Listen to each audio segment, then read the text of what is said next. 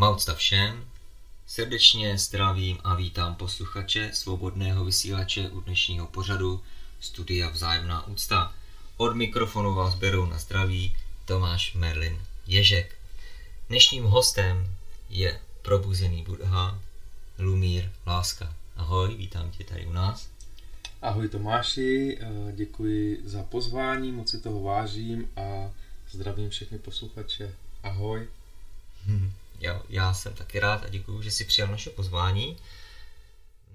My se dneska budeme bavit, eh, řekněme, o tématech, o kterých eh, já nejsem zvyklý, nebo nebyl jsem zvyklý od tebe ze začátku slyšet, ale mm, v poslední době si se rozhodl, řekněme, mluvit i o věcech veřejných, nebo jak bych to nazval.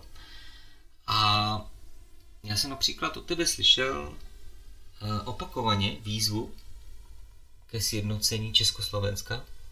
Dokonce ve svém prohlášení z 18.3. píšeš, že rozdělení Československa je podvod a vychází ze slabosti těch, kteří slouží temnotě. Eh, rád bych, eh, jestli bys nám mohl objasnit eh, tohle, co jsi řekl, ale možná ještě taková podotázka k tomu, a to bychom mohli začít.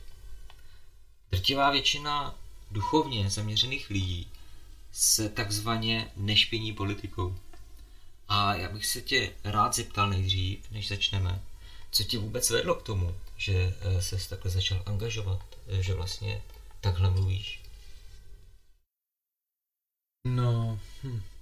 já ti děkuji za tuhle otázku a za tvůj zájem vůbec o to. Eh, je to zase takový obšírný téma, že nevím, nechám to trošku v sobě usadit, nevím za čím začít, za co to uchopit, abych na to mohl odpovědět tak, aby tomu bylo porozuměno. Ale nejprve bych asi začal tím, že je potřeba porozumět tomu, že když se na to podíváme z pohledu duchovního, tak vlastně chtíč po životě, po tom světském způsobu prožívání a zakoušení života, je pro každou bytost nadřazenější než bytosti ostatní. Já to zopakuju ještě trošku jinak. Je potřeba si uvědomit, že to, taková ta představa o svobodě, o tom, jak má vypadat můj život a to, jak ten svůj život chci, aby vypadal. Tato má vize a tato má touha a toto mé přání je důležitější než životy ostatních. Tohle je velmi krutá pravda, eh, kterou zakouší ve své subjektivitě každá bytost, která nemá osvícený pohled.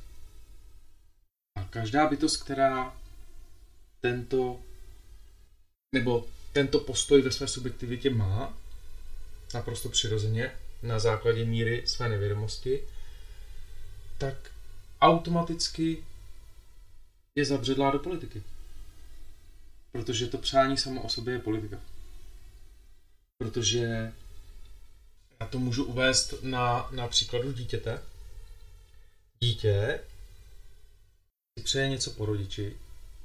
Nezralé dítě, pokud je vychováváno, teda vezmeme si ideální situaci dvou rodičů, tak eh, to dítě, pokud je nezralé eh, a je v nějakém vývoji a je vychovávané, tak automaticky má radši rodiče toho, který mu dělá úlevy. Třeba, že mu koupí víc čokolády, než by mu koupil ten druhý rodič. Nebo že mu dovolí, um, já nevím, jaký bych uvedl další příklad, jít později spát, nebo koukat se na filmy, na které by se to dítě třeba koukat nemělo. A těch příkladů si všichni dokážete domyslet mnoho. A to dítě nemá rádo rodiče, který je přísný. Protože to bere jako omezování své svobody. A z této představy potom má dítě tendenci v té pubertě pokud mu to nikdo nevysvětlí, proč ten rodič je třeba přísný, nebo že ta přísnost v podstatě není přísnost, ale láska třeba, ve smyslu pokusu zprostředkovat nějakou morálku, eh, která potom v budoucnu může tomu dítěti být. Tak to dítě má potom, eh, když tomu neporozumí, tendenci procházet takzvaně pubertou. Ale jsou děti, které tou pubertou vůbec neprochází, protože oni vědí, že určitý rámec a určitá pravidla jsou tu pro něj, pro to dítě. A když, to dítě, když tomu dítěti nikdo neřekne, já jsem třeba dlouhou dobu nechápal, proč mám být pořád jako normální. A co je to ta normálnost? A proč mám být dobrý? Ale to se můžeme na to podívat z pohledu duchovního proudu, z pohledu křesťanství nebo buddhismu, to je úplně jedno, jaký duchovní proud. Proč mám být dobrý člověkem je otázka, protože všichni jsou naštvaní, všichni po všech chtějí, ať už jsou dobří, ale nikdo neví proč. A všichni jsou v takovém jako postpubertálním jako odporu. A já nechci být dobrý. Všichni mají pořád takovou, já nevím, jak to nazvat, puber, jako prochází takovou pubertou. A teďka nemluvím všichni, nechci, mm, nechci jako zobecňovat a uh, dogmaticky a kategoricky říkat, že to má každý, ale rád bych, nebo, nebo upozornil na to, že takovou tu, takový ten odpor k tomu být dobrým člověkem má nepřiznaný spoustu lidí a ani si to nepřipouští. Pořád jsou jako proti něčemu a je to způsobeno právě tím chtíčem po tom životě, po té vizi, tak jak to chci já. A je velmi náročné sejít se na nějaké jednotné vizi, na které by se shodla většina a z té vycházet jako celek. A pokud nejsme schopni se na této jednotné vizi shodnout a vycházet z ní jako celek, tak jsme potom rozpolcení, jsme rozdělení a pokud jsme rozpolcení a jsme rozdělení, tak jsme lehce eh, ovladatelní, manipulovatelní, zneužitelní a pak, eh, když, se, když uvedu příklad hospodáře, který hodí zrní slepicím, tak ten hospodář už dopředu ví, kam ty slepice poběží. A když potom běžíme za koblihou, za, za párkem v rohlíku a za pivem, tak je, tak je jednoduchý si s náma hrát. Ale vrátím se ještě k tomu dítěti. To dítě v ten okamžik toho svého dětství a toho svého vývoje třeba v tom rodičovském, v tom vztahu s těmi rodiči, se může zlobit na toho rodiče, který mu nedělá, eh, jako, ne, jako nejde na ruku, když to řeknu takhle. Ale v dospělosti to dítě tomu rodiči, který byl přísný, poděkuje a porozumí mu. Protože zjistí, až bude mít své vlastní zkušenosti a srovná to, že ten rodič vlastně byl úsporný, skromný, ve smyslu méně je více, není všechno zlato, co se třpití. A čokoláda, dát si čokoládu a sladkost není vždycky štěstí, protože si se tě to na chvilku uspokojí, ta chuť na jazyku, ale jak se potom budeš cítit po těle? Když to, když dáš přednost tomu jazyku více než je zdrávo, když to řeknu takhle. Tomu aktuálnímu krátkodobému požitku. A podobně to je, dám příklad s půjčkama.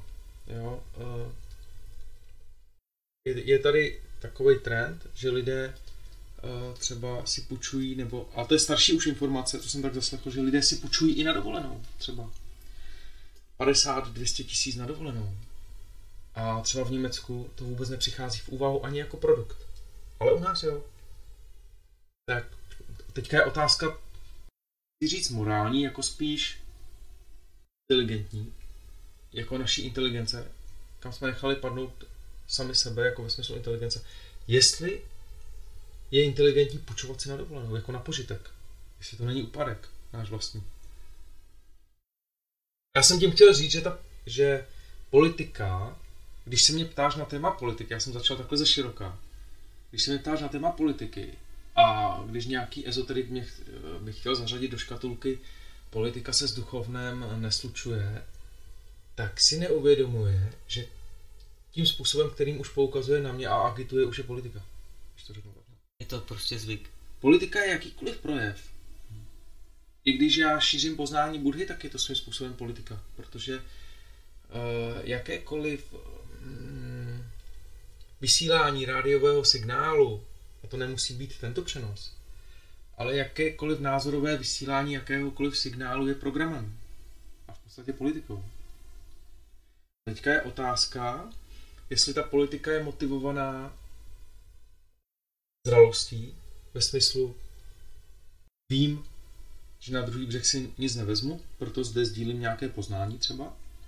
A nebo mám strach, že nemám dost majetku, tak sleduju politiku jako lobby toho, abych se měl ještě líp, než se mám, ale protože si neuvědomuji, že usínám pouze na svém snu, jestli se mám dobře, tak neberu ohled na celek. A pokud neberu ohled na celek, tak současně se spolu podílím na vytváření společnosti, kde malé bojové jednotky v podobě rodin eh, vedou války proti ostatním bojovým jednotkám. A nad nimi stojí nějaký systém, který už se stává nepřítelem, který jako uh, plní funkci Římanů, když to řeknu takhle. Uvedu, uvedu takový příklad. Vším, že Kristus uh, vyprávěl příběh o dvou bratřích, kteří měli svá pole a jeden druhému v noci chodil na to pole krást. A ráno a taky na konci sklizní a, a když spočítali svoji úrodu, tak zjistili, že mají oba dva stejně, jak se pořád neustále okrádali. v noci si chodili krást. A římané si v tom místě, nebo na tom místě, kde žili ty bratři, postavili svůj tábor, aby je mohli soudit, ty jejich spory. A Jde o to si uvědomit, jestli jsme už, jestli si toto dál přejeme, ale jak vidíme, tak legenda se opakuje, když mm, zmiňuji dobu Krista. V podstatě doba se neustále opakuje, nebo doba je pořád stejná, mění se jenom kulisy, to znamená, člověk je člověkem, kolo zůstane kolem a vůl zůstane volem, takže vlastně je to přirozenost v této realitě. Ale pořád neustále bytosti se evolučně vyvíjejí a duchovně zralí a jde o to, jestli jsme teďka už připraveni uh, si připustit, jako, že už nemusíme být rozdělení a nepotřebujeme římany. A si vezmeš ten fakt, že lidé, když se mají rádi a vycházejí spolu ve vzájemné úctě a jdou si naproti a soused vychází se sousedem, a lidé jdou k sobě naproti do kmenovosti nebo do, do komunitního způsobu uvažování, i tvoření, i žití a soužití, tak vlastně římané nemají možnost z toho, co tito lidé, kteří se mají rádi, vyprodukují, nemají možnost z toho žít. A jedinou možnost, jakou mají ty římané, je způsobit se ve smyslu my chceme taky, abyste nás brali a chceme se taky rozvíjet a chceme s váma tvořit a Nechceme být pány nad vámi. Já nevím, jestli jsem odpověděl nějak na tu otázku. Ano, děkuju. Eh, já bych tomu asi řekl, že vlastně když eh, se lidstvo navrátí do nějakého komunitně, komunitního bydle, žití spolužití, tak stejně eh, si bude muset nějak nastavit ty věci veřejné. A to je vlastně už politika. Že vlastně mám dojem, že i to, i to eh, latinské slovo, z kterého to pochází, eh, ta politika, tak vlastně znamená věci veřejné. Jo? Tak nějakým způsobem stejně se musí na něčem dohodnout. A ta společenská dohoda je vlastně politika. Ale my jsme si zvykli na to, že vlastně ti římani, nebo ti, to je jedno, jestli to jsou římani, ale kdokoliv, kdo nás chce zneužít a zmanipulovat nějak pro svůj vlastní prospěch, se chopili té politiky a už jako je to historicky daný a tak eh, my už se na to díváme jako, že to je špína nějaká, ale eh, ve skutečnosti politika není špinavá, ale špinaví jsou ty bytosti, které právě teď tu politiku mají v rukou jo, a snaží se nás nějakým způsobem manipulovat. Já děkuju za to doplnění a jde o to porozumět tomu, zase to vezmu na ten příklad toho dítěte ty bytosti, tam jde o to porozumět tomu, že ty bytosti nám to nedělají na schvál.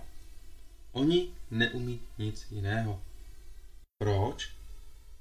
Nikdo jim to nenabídl. Oni nevědí, že to je možné. Další věc je, i kdyby jim to nabídl, některým, tak oni tomu, po, oni, oni tomu nevěří a nebudou tomu důvěřovat, protože po všech křivdách a zradách, které opakují zrození za zrozením, oni už nevěří, že někdo bude mít rád. A oni ve strachu um, aby je zase někdo nepodrazil, radši podrazí někoho dřív oni. A takhle si tady lidé navzájem lžou a obětují se navzájem. Já tomu říkám, že obětují ve svém bližním Krista. A to zase souvisí s tím chtíčem po životě. Jo? Pokud je můj chtíč po životě a potom způsobu života, jaký ho chci já, nadřazený třeba než můj partner, než můj protějšek, než můj přítel, než můj kamarád, než moje rodina, než mé děti, nebo než mý rodičové, tak jsem v egotripu. A pokud jsem v egotripu, tak podléhám představě, že to vím nejlépe. To všechno, jak to má vypadat. A když, pod, když, když se podíváme, uvedu to jenom jako příklad, nechci být na někoho osobní, na 10 milionů šestnáků, který, nebo 15 milionů, když se podíváme na Československo, šestnáků, který každý ví, jak by to chtěl podle sebe a nemá tu pokoru základní přiznat si to, o čem se teďka bavíme, co kdybych upozadil na chvilku ten svůj chtíč a shodli bychom se na nějaké myšlence společné a z té vycházeli. Tak pokud si tohle plošně neřekneme, tak vlastně říkáme Římanům, tak nám vládněte, protože si to vlastně přejeme. A je to proto, můžeme to nazvat, že jsme opustili Boha. V tom druhém. Nemusíme, nemusí to být Bůh na nebesích, nějaký Bůh, ale může to být Bůh v druhém člověku. Já bych s tebou nemohl natáčet třeba tenhle ten rozhovor, kdybych um, ti to nenabídl a ty mě. Takže jde o to, jestli lidé si tohleto začnou nabízet a uznají se navzájem mezi sebou, uznají svoje kvality, protože pokud ví každý, pokud je každý profesionál na život a každý ví, co to je úplně super jako za život a jak ho žít, a uráží ho, když někdo řekne cokoliv jiného. A to jeho, ta jeho uraženost je pro něj víc než jsou náležitost no tak si ta taková společnost nezaslouží nic jiného než ty římany. Takže ty římané jsou naprosto v pořádku a ti římané jsou naprosto dokonalým jejím jako věrným odrazem toho jejich nitra, toho, jak se lidé chovají mezi sebou. Takže já bych skrze ten soucit s těmi římany i s těmi lidmi, kteří si vlastně to takhle přejí, aby to tady takhle bylo rozvíjel neustále, protože vlastně pokud máme soucit eh, ve smyslu uznání, že vy si to takhle přejete, tak to tady takhle teda máte, tak není e, důvod k tomu, abychom se zlobili na to, že to tady takhle je. Proč když si to ti lidé takhle přejí, tak to tak mají, bychom se na to měli zlobit. Nezlobíme se na to, když někdo si koupí auto, který je žlutý.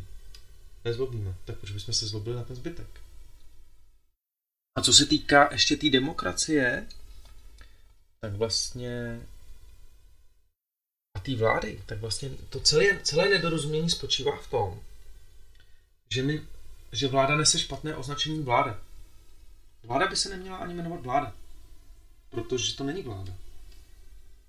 To, co, to čemu říkáme vláda, omylem tomu říkáme vláda, je lidmi volený zástupce. A ne vláda. Nebo lidmi volení zástupci. A na tom je třeba si uvědomit, že to, že to jsou teda lidé, už jsou vláda.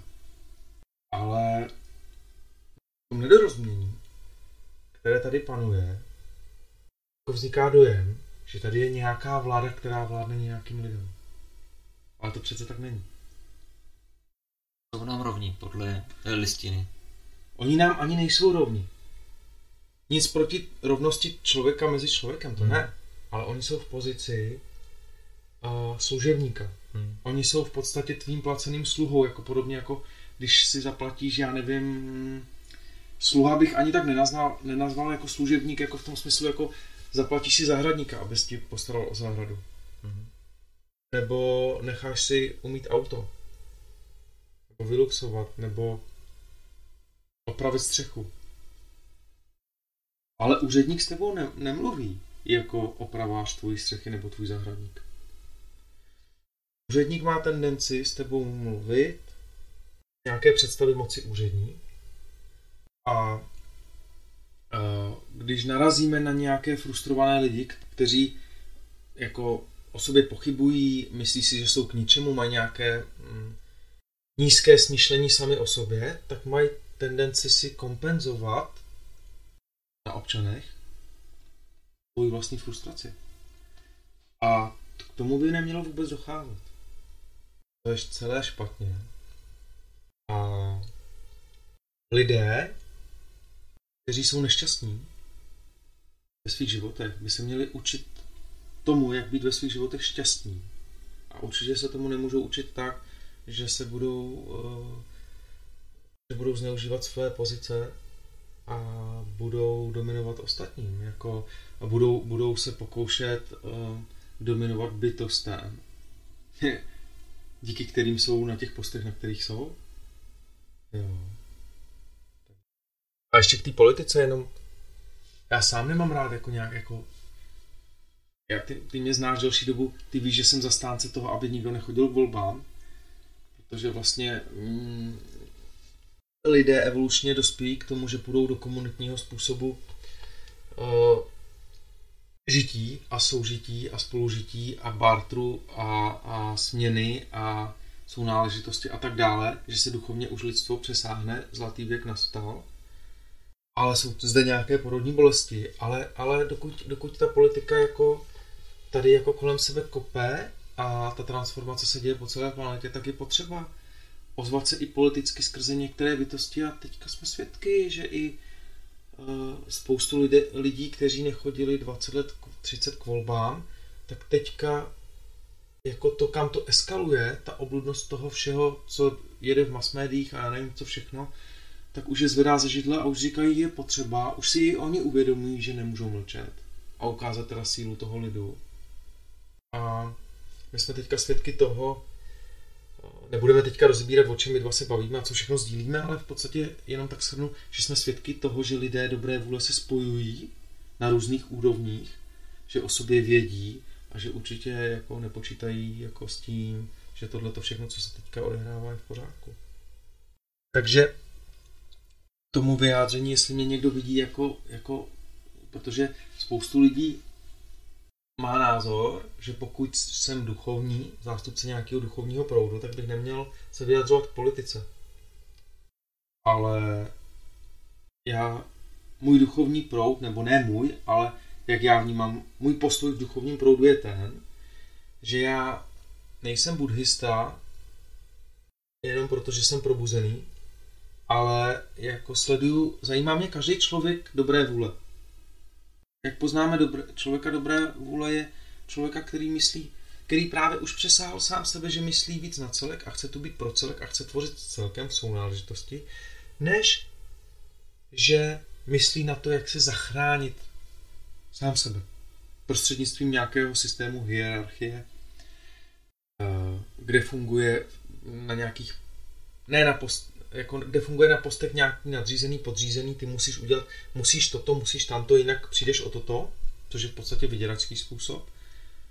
Oproti versus uh, možnosti vycházení ve vzájemné úctě, vážím si tě, děkuji.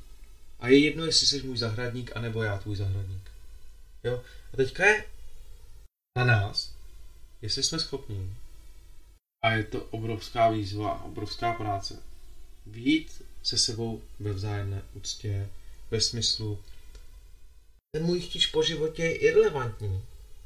Pokud uh, se podívám na to, že každý podléhá svému vlastnímu chtíči a všichni tady uh, těch jeho soukromých subjektivních vizích, nebo všichni tady stojí proti všem ve svých vlastních sou, soukromých subjektivních vizích a jsou nastavení války.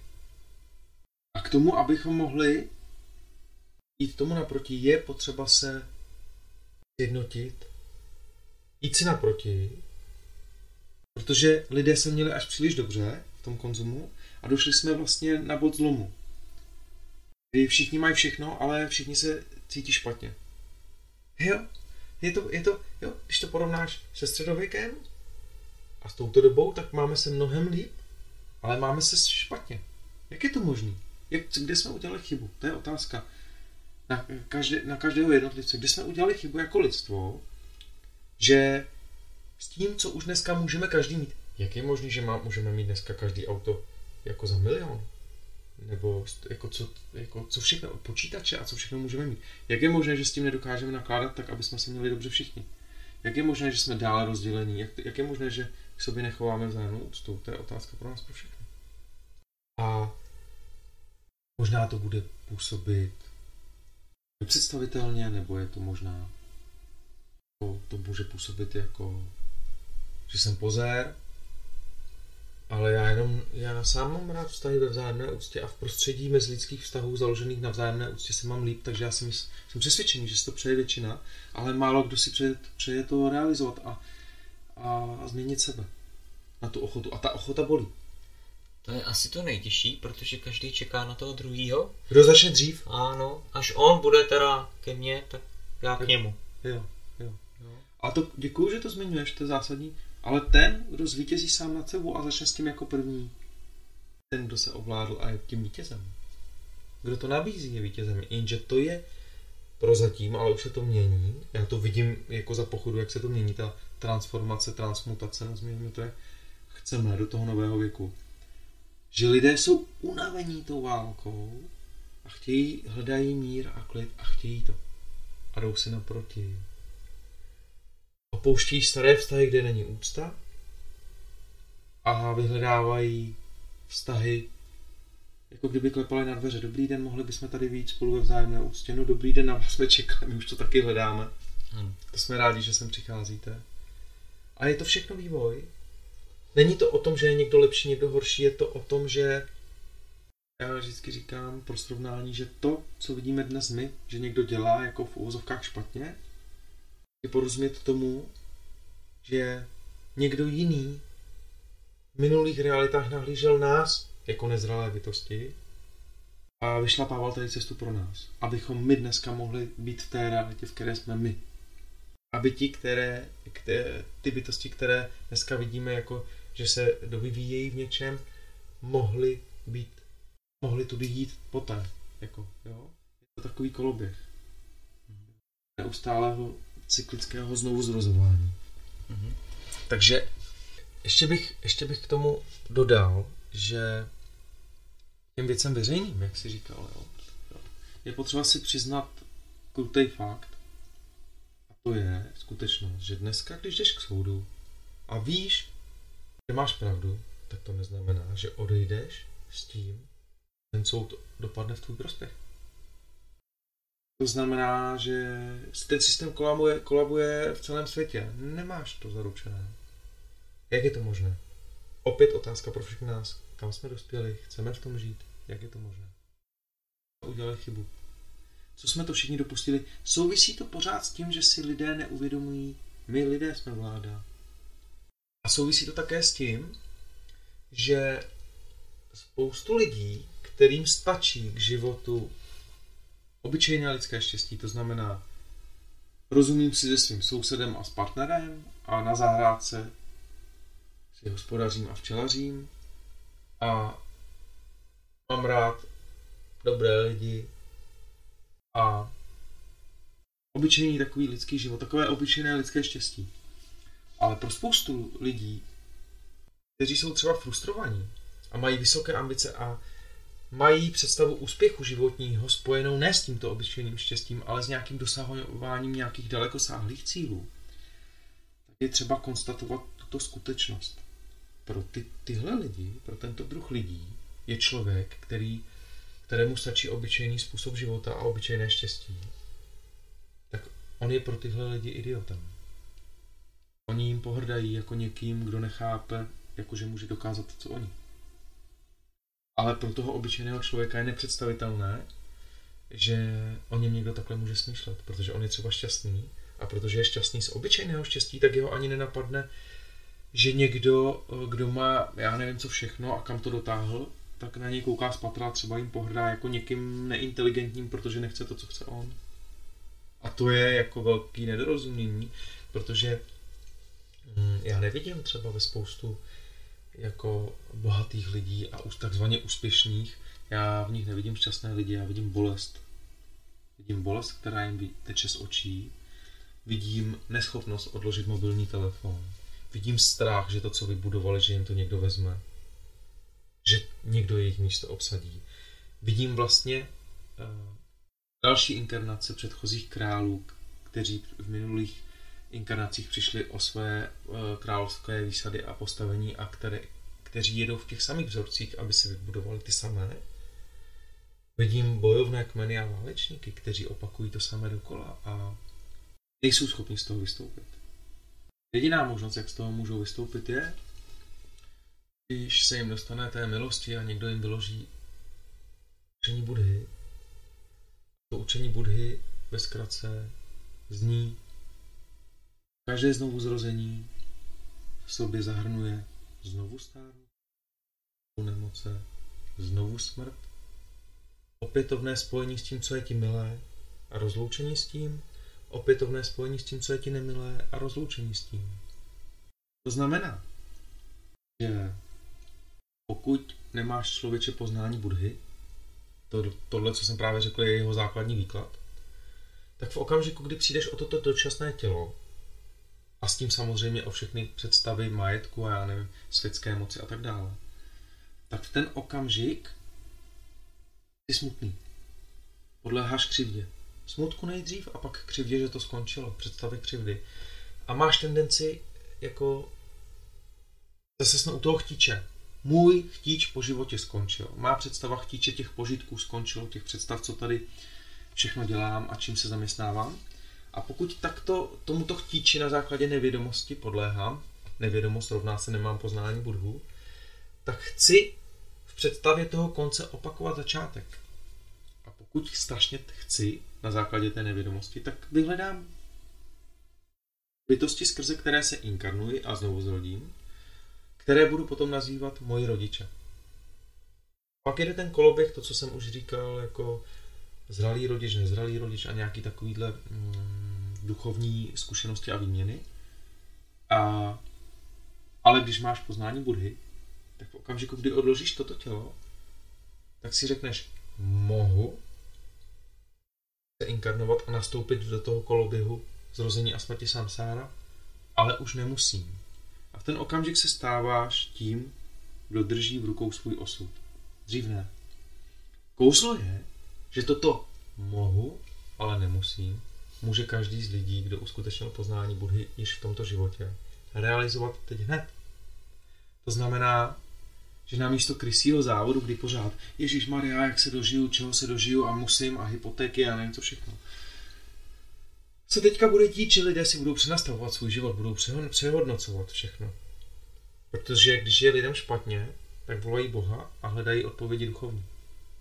Nazveme to Boha nebo informaci, jako jak netrpět jo, a tak dále. Odpovědi prostě duchovní. Protože lidé se potřebují vypořádat se svým psychologickým utrpením. A psychologickým utrpením se vypořádají v okam, vypořádávají v okamžiku, teprve v okamžiku, protože dokud jim je hodně dobře, tak ne, nemají motivaci. Ale vypořádávají se pouze v tom okamžiku, kdy život nejde podle jejich představ. Protože jim někdo sáhl na ten chtíč. Okamžiku, kdy jim někdo sáhne na ten chtíč, což je ta představa té války, protože tohle je v podstatě to, co se děje obdoba třetí světové války, akorát v jiném, v jiném kabátku, tak lidé přehodnocují. Tedy i ta válka se dá eh, pojmout jako výzvu duchovnímu, respektive k evolučnímu růstu. Jo.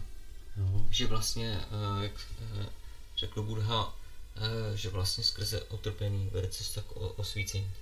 Ano, poznání vede skrze utrpení, protože pokud si nepřipouštíme první vznešenou pravdu, že světské bytí je utrpení, tak nejsme, hm, což spoustu lidí zavrhuje jako nihilismus, tak nejsme schopni ani s tím pracovat. Protože to, to kde se nacházíme, v úrovni, v evolučním vývoji, v kterém se nacházíme, považujeme za normu a dokud to považujeme za normu, tak považujeme i utrpení za naprosto normální a já sám nejsem výjimkou. Já sám jsem své utrpení považoval za normu a když mi někdo něco řekl, tak jsem taky všechno věděl nejlíp. Tím se vracím k tomu všeználkovství. Já jsem taky byl machr hmm. a všeználek na všechno. Hmm. Dokud jsem nerozvinul soucit k sobě, následně ke všem ostatním, protože pokud dám soucit sobě a uznám své vlastní utrpení, tak mám schopnost dát soucit ostatním. Hmm. Tedy, když vidíte kohokoliv, kdo není schopen dělit soucit k sobě, tak vidíte vlastně, a ještě vystupuje jako nějaká autorita, tak vidíte, že on se nenávidí a jak by mohl jako to myslet dobře s kýmkoliv jiným. A v, on, on vám to nemůže splnit nikomu. A vy to po něm nemůžete chtít. A pokud po něm chcete, aby vám plnil to, že vás bude mít rád, nebo to, že to s vámi myslí dobře, zatímco ignorujete jeho vlastní utrpení, tak vlastně je to nesmyslný úplně přání. Jo. A ještě se vrátím k tomu, eh, k té politice. Lidé v okamžiku, kdy takzvaně dospějí, to je takový ten věk 18, jak si všichni myslí, tak a teď jsem dospělý. Ale ruku na srdce, kdo je v 18 dospělý? A já jsem třeba teprve tak trošku ve 30 jsem si myslel, že jsem trošku dospělý. Jako. Ale stejně jsem v podstatě pořád nějaký kluk. Duchem. Mm-hmm. Ale pointa je ta, že návyk samsáry, v tom spánku samsáry, je, že v okamžiku, kdy jako pubertálně opustíme rodiče, tak překoncentrujeme odpovědnost z rodičů na politiky. My jenom přesměrujeme, předtím byli zodpovědní rodiče, teďka to jsou politici. A tu hru hrajeme, hodíme jim odpovědnost, takže vlastně ta vláda ani za to nemůže, protože tady nejsou žádný zlouni, který nám dělají něco, eh, co vlastně my nechceme. Ruku na srdce, pravda je ta, že pokud jsme chtěli po někom, kdo trpí a je nešťastný člověk a uh, chce vydobít svět jako a udělá pro to cokoliv, chce ho vydrancovat. A my po něm chceme, aby byl náš vůdce, tak je šílený on nebo my? Pokud si nepřiznáme odpovědnost, se budeme zlobit na něj. Ale pokud si přiznáme odpovědnost, tak se zlobit nemusíme a můžeme z tohoto bodu, kdy si tu odpovědnost přiznáme, vycházet z místa, doteďka jsme si to takhle přáli a nyní už si to tak přát nebudeme. Je to takhle prostý, jako on se to tváří prostě, jo, ale, ale uh, jde o to si představit lepší vizi společnosti a dovolit si ji zrealizovat. A teďka zase otázka. Už si to dovolíš člověče mít se rád? Ale plošně, nejenom sám. Já tu vizi mám už dlouho a nejsem sám. Eh, má ji Jacques Fresco, který už není mezi námi fyzicky a, a jeho projekt eh, The Venus projekt.com, najdete si to. Uh, už jsme technologicky, technologicky jsme na tom tak, jenom tak ve zkratce, co si tak pamatuju, možná mě někdo opraví v nějakých detailech, ale jenom ta vize. Technologicky jsme na tom tak, že pouze na to, nejsme schopni se na tom shodnout pouze, ale technologicky jsme na tom tak, že 100 tisícové město může být technologicky soběstačné, tak, aby všichni měli zajištění, zajištěn, zajištěný dostatek. To znamená plodin, rostlin, hydroponie. Tak a teďka je otázka, co by dělali lidé. Jo?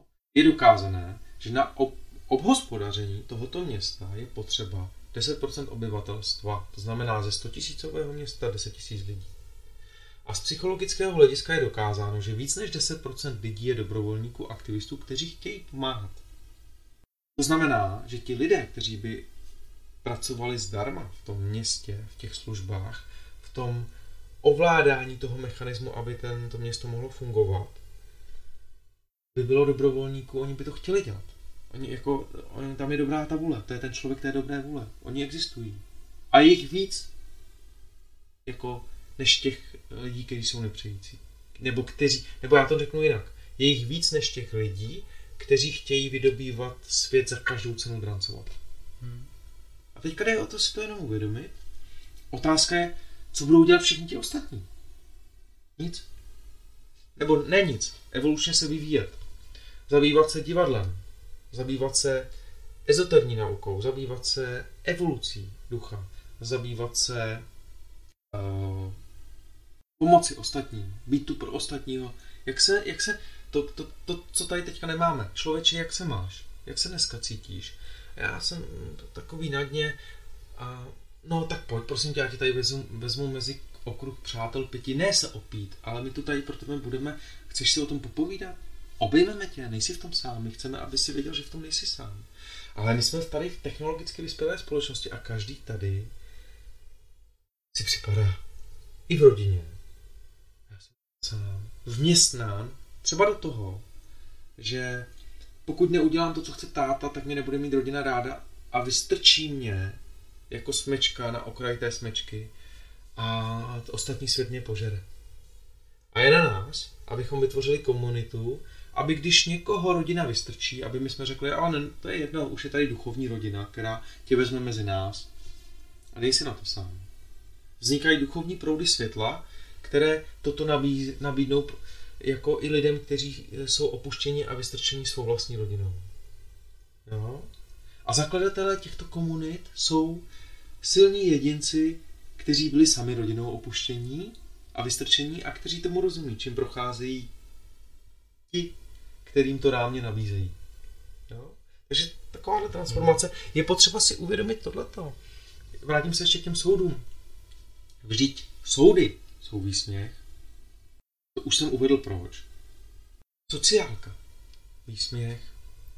A mohl bych uvádět další odvětví úřednického aparátu. Je prostě normálně, jdeš je ti špatně. Dneska, dneska mm, naše společná zpřízněná duše s náma sdílela příběh, který je důkazem toho, že se ta legenda opakuje. Pohádka Asterix a Obelix měli plnit nějakých 12 náročných úkolů a nejhorší bylo jako všechny dali na, na brnkačku. Jo, i s nejhoršíma problémama si poradili, ale jako ten úkol jako splnit ten úřednický jako toho Bobříka úřednický ho byl něco, co skoro nes, jako nes, nesplnili. Hmm. Jo? Takže moje politika je navrhnout něco, co je apolitického. Moje politika je paradox. Navrhnout paradox, eh, který souvisí s naší vizí, která nese název Vzájemná úcta a podtitul Důstojný život důstojné společnosti. To chce každý. Na to nemůže nikdo říct ne. A já bych se teda ještě eh, no. vrátil úplně na začátek. Jak s tím vším souvisí to rozdělení Československa a proč si vlastně uh, to takhle pojmenoval? Proč si o tom začal mluvit? Pojmenoval co přesně teďka máš? Uh, ty jsi to pojmenoval tak, že rozdělení Československa je podvod a vychází ze slabosti těch, kteří slouží temnotě. Uh, děkuju. To není útok na někoho konkrétního, ale je to, je to vlastně poukázání na vlastnost člověka obecně. Buď se nemýlím, tak 70% obyvatelstva Československa bylo proti rozdělení z průzkumu.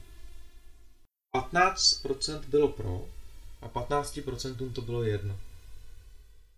Pokud to bylo realizováno, přestože 70% bylo proti, tak bylo uh, jak to říct, bylo jednáno proti právům a svobodám těchto 70%. Ti, kteří by měli být služebníci těchto lidí a vlastně plnit jejich vůli, ano. proč si je zvolili, tak vlastně šli proti tomu. Na základě toho nedorozumění, že tito služebníci jsou nějakou vládou. Hmm. Takže je to zrada. A z karmického hlediska, pokud ta zrada nebude očištěna a narovnána, tak se budeme mít špatně. Takhle to je jednoduchý a prostý, protože je to jako ve vztahu třeba s tvojí manželkou, například. Pokud uh, uděláš něco proti ní, na čem se nedohodnete a neschodnete, a budeš to prosazovat, tak budeš despotané přece doma. A ona nebude šťastná vedle tebe a tobě nebude činit radost Ona se nebude usmívat a ty budeš nešťastný a budeš frustrovaný z toho, že ona se neusmívá. A v tomto spánku, z tohoto spánku je třeba, abychom se probrali všichni. Pokud jsme dopustili tuto všeobecnou frustraci, by bylo nevhodné, ale mělo by se hodit zpátečka. Dopustit, odpustit. Reverz, reverzovat to. A někdo řekne, to je utopie, bla, bla, bla, bla. Ne, to není utopie. Všechno, jako dokud člověk nevzlétl letadlem, tak to byla utopie. Najednou je létání letadlem samozřejmost, tak proč by nebylo znovu spojení Československá samozřejmostí? Já to navrhuji a je to pro mě stejná myšlenka, nebo je to pro mě naprosto stejné jako když násilným způsobem bylo sebráno území Indiánům v Americe a dneska Amerika, ten duchovní americký proud ví, že je potřeba to narovnat a očistit, protože mm, Amerika za to karmicky platí. A my, pokud se nesjednotíme zpátky, tak vlastně jsme odsouzeni k zániku. Protože vnímavější lidé ví, že Česko nebo Čechy, Morava a Slezsko, aby, si, aby mě někdo zase nechytal za slovíčko, jsou takovým mozkem a Slovensko je srdcem. Nebo to jsou takové přirovnání jenom, jo, duchovní. Nebo Čechy, Moravy a Slezsko, aby mě někdo zase nechytal za slovíčko, protože Moravané a Slezané příliš nacionaliští se na mě někdy zlobí, že teda jako hm, jsem na ně zapomněla, že oni jsou teda takový, oni jsou moravané a slezané a že bych je měl jmenovat, tak je jmenuju. Ale beru to obecně, hm, Čechy mohou být mužem, Slovensko mohou být ženou, jako je žena. Ať si každý najde to přirovnání, ale to je spousta, spousta práce duchovní, aby jsme byli schopni toto narovnat.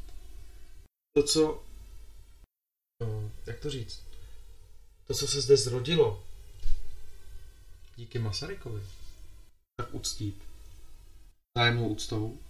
Spoustu, jak to říct, ehm, legenda se pořád překresluje, historie se mm, překrucuje, spoustu lidí pracuje na tom, aby když někde udělali něco nekalého, aby to na ně nevrhalo špatné světlo, tak se všechno různé proudy, jako různé aktivity a tlaky, všechno se to mm, přetapetovává růžovou tapetou a tak různě. Na to se všechno můžeme vykašlat. Jde o to jádro. Kašlat na to, co bylo. Protože spousta lidí, jako dřív říkalo, že všechno to dobré skončí v Praze a na Slováky nezbyde nic. Jo, a na všem se dá najít něco špatného. Ale dá se pracovat s vizí, jak to udělat, aby to bylo dobré. Samos, samozpráva, protože podle mě jako přehnané úřady zaniknou dříve nebo později, ale samozpráva Československa může ordinovat rok v Bratislavě a rok v Praze, ať se střídají. Ať nikdo, není krá, ať nikdo nemá takový ten dojem, že to je nespravedlivý. Nebo jsem navrhl, když jsem se setkal s názory Slováků, že je něco nespravedlivé, tak jsem jim řekl, víte, co já jako vstřícný krok, jako zástupce Čechů, Moravanů a Slezanů, aby mi to někdo nevyčítal, navrhuji, že bychom se mohli jmenovat Slovensko-Česká republika. Protože já s tím ten egoistický problém nemám, ten nacionální. A když jsem to řekl, tak ti Slováci se lekli, jak je to pro ně velký, protože když jsem jim to nabídl, tak to nebyli schopni ani přijmout. To, to, to, to není potřeba, to není úplně potřeba. A já ne, ne, jen si to klidně vemte, já to navrhu jako možnost, uh, ať se o tom bavíme. Či strašně všichni lpí na tom, jak se to bude jmenovat. A nebo se to může jmenovat Česko, Československo s velkým se uprostřed. No a to čestinářsky není správně. A kdo to řekl, tak my to tady bude zavedeme, že to takhle bude správně. Proč by uh, my jsme měli dogmaticky lpět na tom, že uh, sloužíme jazyku? Jazyk je to snad pro nás, ne my pro jazyk. Takže uh, navrhuji, aby se tahle otázka znovu otevřela. Protože Češi a Slováci, nebo Češi, Moravané a Slezané a Slováci se vnímají, pokud uh, vím, jako bratři. A já jsem se narodil v Československu a nechci vinit někoho, těch různých protichůdných proudů bylo mnoho. Já nechci vinit nikoho, že jenom, já nejsem pro ruský ani pro americký, já si myslím, že si máme co vzít z ruské kultury i z americké a na každé kultuře je úžasné něco. Ale nejsem nakloněný ani tam, ani tam. A nevnímám to tak, že jenom protože skončil komunismus, uh, že uh, ti lidé, že to rozvrátila Amerika a že teďka, že jsme udělali chybu a na základě toho se rozpadlo Československo. Ne, neseme odpovědnost všichni. Jsme se rozpadli, nebo, nebo padl komunismus a propadli jsme konzumu a usnuli jsme a na základě toho jsme se nechali rozdělit a všichni jsme s tím souhlasili a všichni jsme s tím kývali. Namísto toho, aby z všech 70% lidí, který nesouhlasilo, to by bylo, kdyby 70% lidí řeklo, což bylo teda, jestli se nepletu, 10 milionů skoro? Jestli dobře. Mohlo přece 10 milionů jít do ulic a říct ne. Proč, když 10 milionů lidí nesouhlasí, nikdo neřekne ne? To je, zase to souvisí s tím, že lidé nerozumí tomu, že oni jsou ta vláda. Že vše se, že listina základních práv a svobod je to, co je nade vším. Takže žádná vrchnost, která trpí představou, že jsou vláda, není nad tím, co jsem právě řekl. Ale pokud lidé podléhají tomu nedorozumění a považují sami sebe za impotentní, ať mi každý odpustí ten výraz, tak já to vnímám tak, že vlastně jako je invalida invalidní, tak eh, člověk, který neví, že on je jako občan svrchovaný, že ta svoboda projevu je svrchovaná, tak vlastně pokud to neví, tak začíná hrát hru na to, že tady bude cenzura a že tady bude uh, totalita. Ale pak, pokud to ten člověk si hraje na to, že to neví, tak je to vlastně v překladu znamená, já, já si přeju, aby tady byla totalita. Protože i ta nevědomost je vlastně v překladu přání.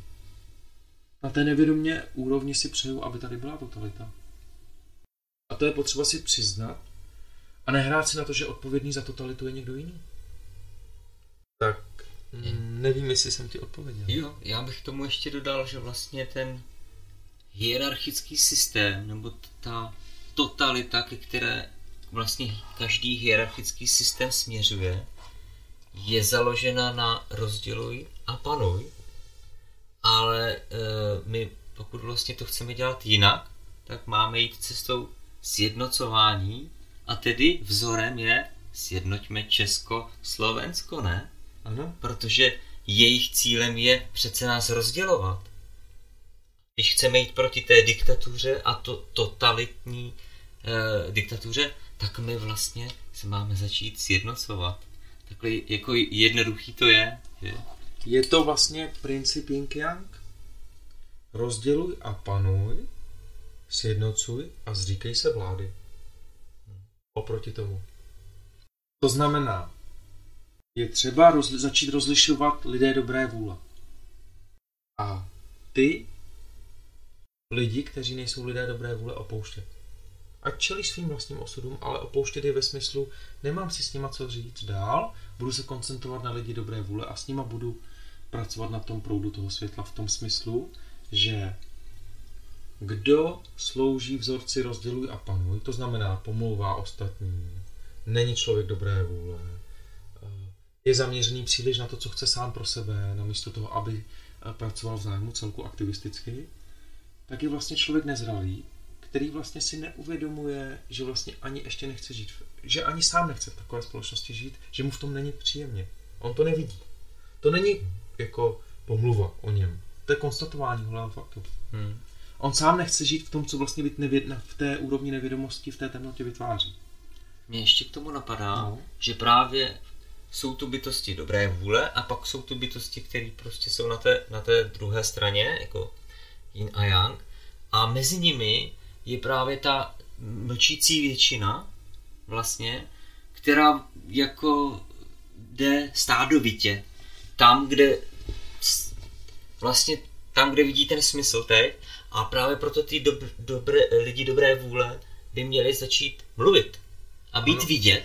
Ano. Protože tato mlčící většina si vlastně přeje to štěstí.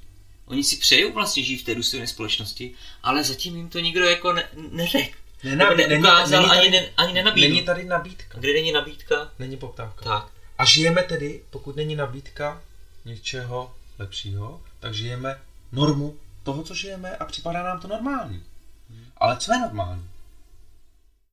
No, na tom příkladu toho letadla jsme řekli, že předtím ještě nebylo normální, že letadlo lítá. Ale teď už to norma je. Hmm. Po, jo? Takže je normální si představit projekt Žaka Freska, že už to není utopie. Normální vidět na příkladu letadla, že to je možné. Pokud zmíním Alatru tvořivou společnost, eh, že osm osnov tvořivé společnosti je jako základ pro to, o čem se tady bavíme možný. Jo? Že je to možné? A ty si krásně poznamenal ta mlčící většina. Je potřeba, aby ta mlčící většina se v tom duchovním proudu světla staly politicky aktivními. Paradoxně. Politika skončí tak, že všichni se stanou politiky. Ve smyslu začínám mluvit, jak ty si řekl. Ano. Už tomuto říkám už ne a přeju si na základě té nabídky toto. Takhle prosté to je, udělat si v tom jasno. A někdo řekne, ale to není možný, protože není to možný pouze pokud si v té situaci zamknutý, jsem na to sám. Proto ten ďábel nebo temnota si přeje to rozděluj a panuj. Proto jsou lidé rozdělení v králíkárnách, v panelákách sami a nežijí komunitně. Protože když jsou rozdělení, jsou jako mass médii programováni proti sobě, tak se lépe ovládají. Ale když se lidé scházejí, baví a mají se rádi, tak není tak jednoduché jim vládnout. Hmm.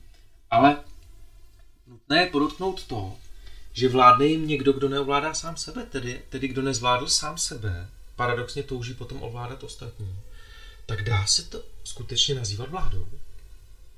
A jak dlouho lidé budou přestupovat na nějakou chiméru nějaké vlády, která vlastně, kterou zastupují jednotlivci, kteří vlastně nedokážou v duchovním slova smyslu ani ovládat sami své půdy a chtíče.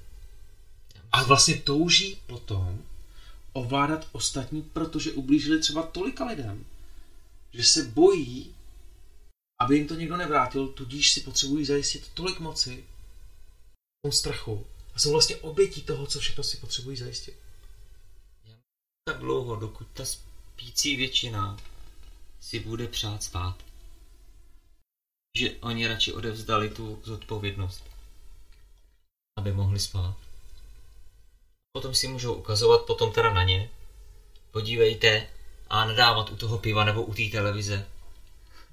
Nebo chytr, jak ty Češi si říká, jsou největší znáci fotbalu u televize. Ano. Tak takhle. Tak takhle si ukazovat u té televize nebo v té hospodě, jak to všichni dělají špatně. Máš pravdu, ale i to se už mění. A ty jsi toho svědkem, protože vidíme, že spoustu lidí se probouzí. Poznání vede skrze utrpení. A z pohledu evolučního vývoje je to naprosto dokonalý, protože když se podíváme na evoluční etapu planety, tak planeta se bude vyvíjet dál, bez ohledu na to, jako jestli ty jako jedinec chceš už dozrát nebo ne. Ideální je, aby si dozrál ve svém vlastním zájmu. Protože když se měnit evolučně ve svém vlastním zájmu nebude a svůj vlastní zájem je v zájmu celku, tak vlastně ty dlouho nepřežiješ. Z, pohledu, z pohledu absolutna nepokračuješ tam, kam pokračují ti, kteří se přizpůsobují většině. Ale ne většině totalitní, ale většině založené na nenásilí, principu nenásilí. A ty sám, člověče, tedy nečiň to, co si nepřeješ, aby někdo činil tobě, protože pokud to činit budeš, tak nepokračuješ. To je taková prostá, to je prostá zpráva. To není jako ode mě zpráva k někomu. To je konstatování toho, jak funguje boží hierarchie a evoluční vývoj. Já mm, pouze vím, jak to funguje. A já, to, já jsem to nevymyslel. Já jsem jenom sluha toho, té funkce. Takže ty to jenom pojmenováváš. Někdo někoho může naštvat, jakože to říkám, ale já to jen, já jenom pojmenovávám to, co tak je. A ne proto, že bych to já vymyslel, že to je, to je dokonalost sama, jak to funguje. Ta funkce je dokonalá. Funkce principu. A někdo Eh, z EZO eh, oblasti ti řekne, no ale o politice eh, jako duchovní jako bys neměl mluvit, měl bys si být v té své přihrádce, tam kam patříš, ale ty jenom pojmenováváš věci a to, jestli to je politika nebo není, to už je jenom jejich nálepka. Pokud takzvaně duchovní vůdce, ať už jakýhokoliv duchovního proudu, vyzývá lidi k tomu, aby se vakcinovali, například, tak je to politika nebo ne? Hmm. Řekne někdo jim, aby se věnovali jenom duchovnímu proudu? A teďka je otázka. Je vakcinace téma politické nebo duchovní? A takhle bychom mohli filozofovat na nesmrtelnosti chrousta. Ale to se vracím k tomu dítěti, jak jsem to uvedl na začátku. Politika je všechno. Dokud nemáš poznání Budhu, neabsolvoval si ho, na nevědomé úrovni každý jede svoji vlastní politiku. Všichni jsou politici. A jedou své malé, ekocentrické politické role proti sobě. Takže když se mě někdo zeptá z místa své vlastní nevědomosti, proč se míchám do politiky, tak je velmi těžký mu odpovědět. S tímto, co už jsem vysvětlil tady, tak už je to jasné. Ale co říct? Jak odpovědět někomu inteligentně, když sama jeho otázka z místa nevědomosti. Musíš nejdříve mu vysvětlit, musíš nejdříve rozptýlit tu jeho nevědomost, ukázat mu, z jakého místa se tě ptá, abys mu mohl nejdřív odpovědět. Podobné téma jsme spolu řešili na téma eh, drogy. To jsou to drogy, lidi mají, když se řekne droga, tak je to strašně jako nepříjemný. Je to téma, je to takový, je to takový téma fuj. Ale když vezmeme v potaz, že droga je všechno, droga může být sklon buzerovat partnera, nebo dominovat mu, nebo vydírat svoje děti, nebo droga může být, že děti vydírají své rodiče. Ten, ten návyk, ten zlozvyk, to je droga. Nebo droga může být, že si rád připadám důležitý. Nebo droga může být jako, že No, to s tím ale vlastně souvisí. No. Třeba na někoho chytračím. Nebo droga může být závislost na pozornosti. Může být droga. A teďka dám do souvislosti příklad. Nějaký v vozovkách alkoholik nebo feťák skončí na ulici, protože se společensky neuchytil, neuplatnil. A je to třeba inteligentní člověk, vysoce inteligentní bytost. A třeba mu jeho partnerka nabízela, pojď, budeme tady se vzájemně vydírat. A jeho to trápilo, bolelo ho to na duchu třeba. A tak ho to ranilo, že ho přestal bavit ten život a třeba je takový opuštěný, cítí se tu sám, opuštěný a zjistil, že ty vztahy všude jsou stejné a že lidé pořád nabízejí ten vzorec, pojďme se vzájemně zneužívat a křižovat jako ty Krist. Budeme v sobě navzájem křižovat toho Krista, pojďme to hrát. A jeho to tak moc bolelo, že třeba začal být sám a začal pít, nebo začal brát drogy. Třeba. Pohledu společnosti, on je zavržení hodný. Ale ti lidé, kteří mu nabízeli tu hru, jsou v pořádku. A vrátím se k tomu, že nemůžeš jako důvěřovat sociálce, soudu, úřadu. Eh, můžeš důvěřovat lékaři, který napíše na tohohle člověka znalecký posudek, že je vlastně jako mm, společensky nepřijatelný. Kam jsme to došli? Co když on má mi, e, mě, jako Lumírovi konkrétně, osobně, mi může nabídnout víc, než ten jeho partner, který ho chtěl využívat nebo mu chtěl dominovat. A on prostě byl z pohledu společnosti jenom vnímaný jako nějaký slabok, že neměl ostrý lokty a nezbylý třeba tu manželku. Například. Protože on by byl z, z, eh, od kluků v hospodě možná přija, jako, jako, jako přijatý jako kus chlapa, kdyby jí dal pár přes ústa, anebo kdyby si ji srovnal nějakým jiným způsobem. Ale on třeba byl tak jemný a citlivý a na takové úrovni, že to je pod jeho důstojnost a úroveň. Tak si tak sám někde žije, dá si nějakou skleničku, a, nebo si dá nějakou drogu a prostě jemu, to, jemu ten život začne být, on začne být frustrovaný. A to je ta frustrace, o které se bavíme celospolečenská. A s tím souvisí i to, o čem mluví teďka uh, volný blok, politická strana. Tuším, že to zmínila Hanka Lipovská, že pokud je jsou úředníci frustrovaní, že dělají práci, která nemá žádný smysl, tak proč by měli být placení? Ze strany občana. Jo? Je důle, to je zase podporování celospolečenské situace, přeúřednělá vláda, přeúřednělá zaměstnání. Bavili jsme se spolu soukromně, že různé e, státní sektory je byrokracie, kde 60% děláš byrokracie a 40% možná práci a všichni jsou z tohohle frustrovaní. Vytratil se selský rozum. je to taková hra na blbce. Jako, kdo koho víc přečůrá s tím, co na koho má, jestli splnil něco legislativně a jestli podle nějakých jako směrnic, které mají asi 155 tisíc stránek, se vyzná ve všech jako údajích v těch směrnicích. A každý na někoho něco má a nachytává ho v tom, že se na, v tom nevyzná a, a tak dále. A jako, a zase mi tam chybí ta jako, hej lidi, jste normální, jako, nebo tohle vám přijde normální, nebo to je váš evoluční pokrok? Tady se vlastně objevuje to samé, co už si říkal o soudech. A to v tom smyslu, že vlastně už je jedno, že máš pravdu. Je jedno, že máš pravdu. Ty tam Cís- jdeš... Cís, císař nemá, si, pohádka, Ano. císařové nové šaty. Ty tady voláš, císař nemá šaty. A všichni, ticho, pš, pš, pš, nesmí se to říct. A císař, který teda je sebekritický, který zjistí, že to, to jako, co tady hraje za hru, je utrpení a žalže sám sobě, řekne, nechte to dítě, teď má pravdu. V ideálním pojetí, pokud ho nezavraždí teda, to dítě. Protože vlastně podívat se do zrcadla, do očí sám sobě a říct, "Teď ten Lumír má pravdu s tím Tomášem, co říkají. Ne protože to říkají oni, ale protože to je pravda. Halo? Můžeme uznat už sami sebe jako vzácné bytosti a na úrovni, nebo se budeme chovat jak zvířata? Své právné bytosti. Své právné, ano, důstojné, Hmm. nebo pořád, pořád jako no a on mi řekl tamto a tady to a tamhle to a sousedovo trávník je zelenější a to je nespravedlivý, ale táto, oni mají nový auto, no tak, tak je budeme udat na finanční úřad.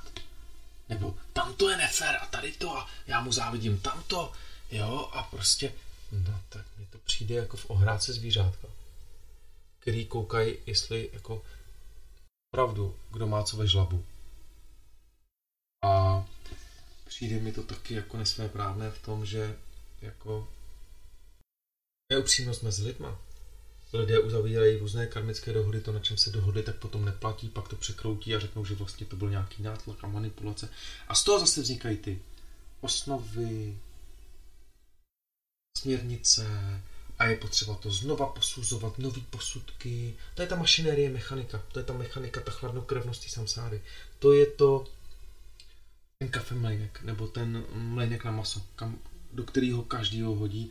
A když nejseš na vrcholu a nemáš zajištěno co nejvíc moci, to tam, kam se berou ti, kteří se toho kafe mlejnku nejvíc bojí, tak ty jako obyčejný člověk vlastně budeš tím kafem mlejnkem nebo tím mlejnkem na maso prohnaný, jako pokud jako neřekneš, hej, už jako, prostě ne, jako už jako to je, jako to už ani není hluváctví, to už ani není vtipný.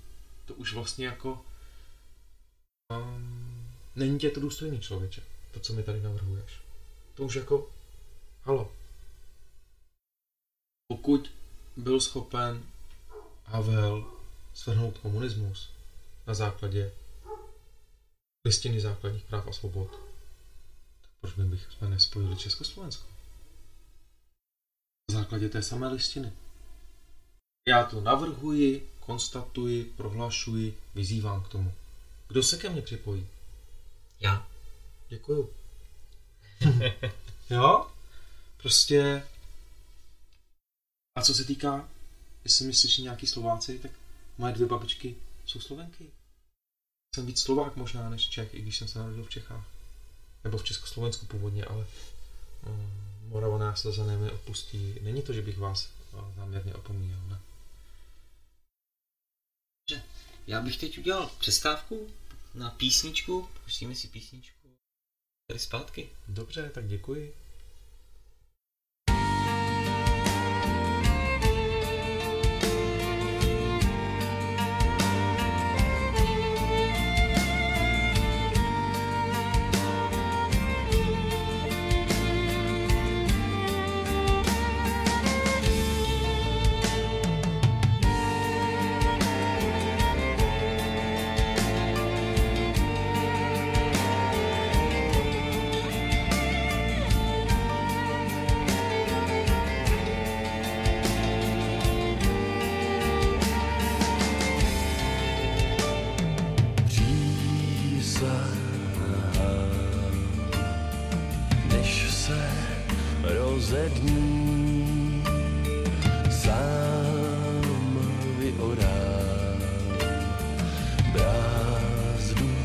až. Přísahám, až strach odezní.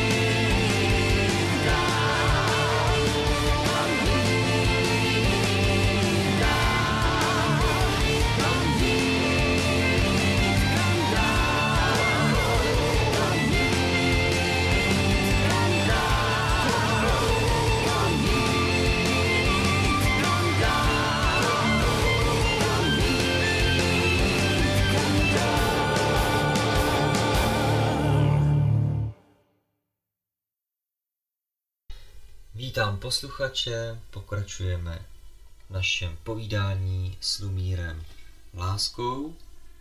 Já bych eh, se nyní posunul z té politiky lokální spíš k tomu globálnějšímu pohledu na ty, na ty změny, které vlastně třeba v posledních dvou letech jsou stále viditelnější. Ono to tady pravděpodobně už na pozadí bylo dlouho, ale nebylo to tak vidět. A teď ty poslední dva roky eh, se, se mi zdá, že ta temnota se jakoby čím dál víc odkopává. Je to čím dál víc absurdnější, jako kdyby sama na sebe žalovala, eh, jako ukazovala eh, na ty svoje praktiky, které dříve byly upozaděny. A v čem ty vidíš tu příčinu? Já v tom vidím vlastně spánek. Já, eh, já bych ještě to temnota a světlo pojmenoval ještě jednou, aby to nevypadalo tak, že mm, jsme zástupce světla, jsme ty čistší, spravedlivější a temnota eh, jsou ty špatní a zlí kluci, nebo lidé, to je jedno. Co říct? Ten projev světlo a tma tady je přítomen, naprosto přirozeně jako den a noc. To je přirozenost. Pokud se inkarnuješ sem do samsáry, tak to tady je. A bylo to tady vždycky. Akorát, že my sami jsme nebyli tak vyzráli na to, aby jsme byli tak citliví, aby jsme to vůbec zaznamenávali a registrovali. To znamená, že to, co je pro tebe teďka absurdní, je pro někoho naprosto přirozená norma. Takže, takže uh, jak si to vysvětluju? Já si to vysvětluju tak, že já to vidím pořád stejný.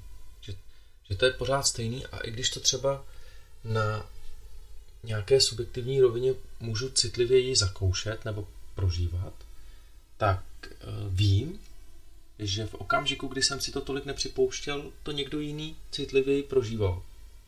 Takže třeba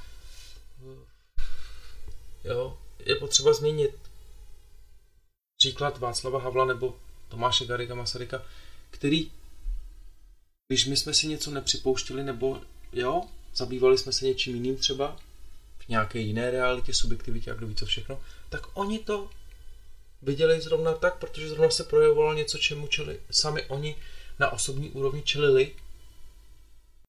Takže a pořád s poukazem na ten yin yang. Jako na tu dokonalost, že bez temnoty není světlo a bez světla není temnota. Jo. Bez světla temnota není, jako, jak, jak to říct? Záře světla není tak úžasná bez temnoty. Takže vlastně stejně tak poznání budhů je ničím eh, bez toho, aniž by zde bylo utrpení. Pouze utrpení dává význam poznání budhů.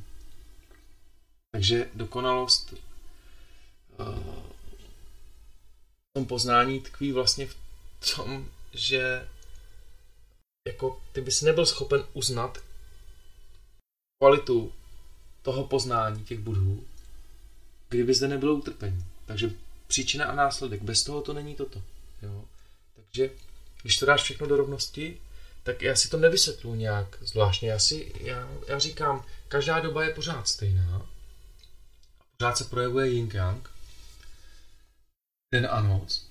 A jakákoliv realita samsárické existence, v jakékoliv realitě samsárické existence je přítomno utrpení ve smyslu.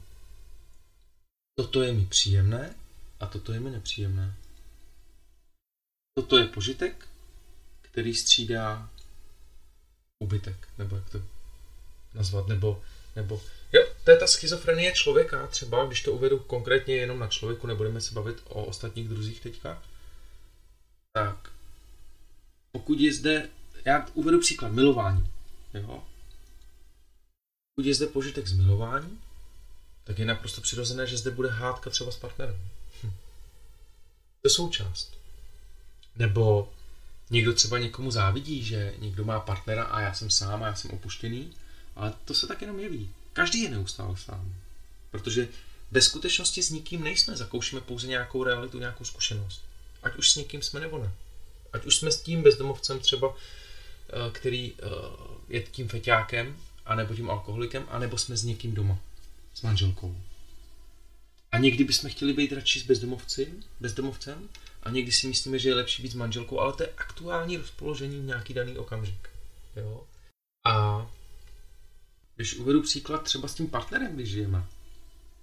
Třeba za rok už nás nudí, chceme něco jiného. Protože chceme tu zábavu, chceme ten konzum. Už chceme něco jiného, tak to chceme vyměnit jako pneumatiku. Přistupujeme jako mechanicky, jako a nový auto už mě nudí, po dvou letech tak ho vyměním. My neuvažujeme, nebo to je výzva k tomu, abychom se to tak naučili, protože pokud se naučíme, aby, že tak budeme uvažovat, tak budeme mít pokoru, skrotíme chtíč a vášně, pokud skrotíme víc chtíč a vášně, budeme skromnější, pokud budeme skromnější, zjistíme, že všeho je dostatek. Že ty základní věci máme, že nepotřebujeme si dokazovat. Ta hra na to bohatství, na to soukromé vlastnictví. Jo, teďka možná s ním, s ním jako nějaký jako idealista komunista, ale já nechci nikoho připravovat jako o nic, ale spíš jako ukázat každému možnost s tím, co má a čím disponuje, aby zacházel už tak, jako by zemřel dneska. Nebo jako by zemřel včera. Že už si to stejně na druhý břeh nevezme a dokud to tu má, tak s tím může v zájmu celku disponovat. Protože když s tím bude disponovat v zájmu celku a nebude hrabat jenom pro sebe, i když si to na druhý břeh nevezme, tak vlastně se může potěšit, že tu něco zanechá a vytvoří pro ostatní, ale když bude hrabošit pro sebe, tak musí, musí mít pořád jenom strach, kdo si to rozdělí po něm, tak jak on nechtěl a jsou dva extrémy. Jako. A co je lepší? Co je šťastnější? To je otázka pro každého. Co ti udělá víc radost? No víc ti udělá, radost udělá to, když tu zanecháš odkaz zájmu všech ostatních, než když tu necháš, zanecháš jako každý, jako mm, kdo je zahleděný do sebe, odkaz jenom hm, žádný. Jo? Nebo, nebo pudový, nebo pudovosti, to, co je normálně jako běžné v utrpení. Jo? Takže základní, co je třeba zopakovat, požitek a rozkoš střídá frustrace. S tím bychom měli, to je rovnováha, ta harmonie. A čím víc nad tou harmonií meditujeme a roznímáme, tím víc zjišťujeme, že když jsme ve frustraci, tak si řekneme, hm, můžeme takhle zaujmout k tomu takový postoj. Když máme frustraci, tak si můžeme říct, no tak to je jasný, že mám frustraci, když jsem předtím zakoušel orgasmus. Byl. Život v tomto těle mě, eh, mě obdaroval rozkoší, která střídá frustraci. To je stejnost. Absolutní rovnováha. Nemůže to být jinak. Tak to je. Líbí, střídá, nelíbí. A člověk si plete právě, to bych se vrátil ještě k tomu předchozímu tématu před písničkou, člověk si plete, že jeho svoboda spočívá v tom, že bude jako naplňovat jenom to, co se mu líbí. A neustále nenávidí ty frustrace a touží mít ty požitky, ty rozkoše. Na úkor ostatních. I svých bližních, i těm, kterým uh, říká, že je miluje, ale dokud uh, nerozumí tomu, o čem teďka tady mluvím, tak vlastně ji nemiluje. Lže, protože jeho požitek lí, líbí je pro něj důležitější. Takže to na tom vidíš, že lidé i ve vztahu jsou sami. Protože každého to jeho líbí, ta rozkoš je důležitější pro něj. Každý touží po svém uspokojení, své rozkoše na prvním místě, to je nadřazené. Ostatním. Tím ostatním postavičkám v té subjektivitě toho jedince. A když si to všichni takhle přiznáme, tak v okamžiku, kdy se dostaví frustrace, tak namísto toho, aby jsme se zlobili na protějšek nebo na někoho, kdo nám má činit rozkoš, okamžitě chci orgasmus. Jo? Taková jinak vydírání. Jinak něco udělám, rozbiju něco. Jo? Na základě tohohle vydírání funguje ta temná stránka. Splňujte mi rozkoše, jinak budu něco rozbíjet. Nebo na vás budu tlačit světskou mocí, nebo něco. Dělejte mi to, co chci já. Já kazit svět král třetí, nebo jak se je to v té pohádce.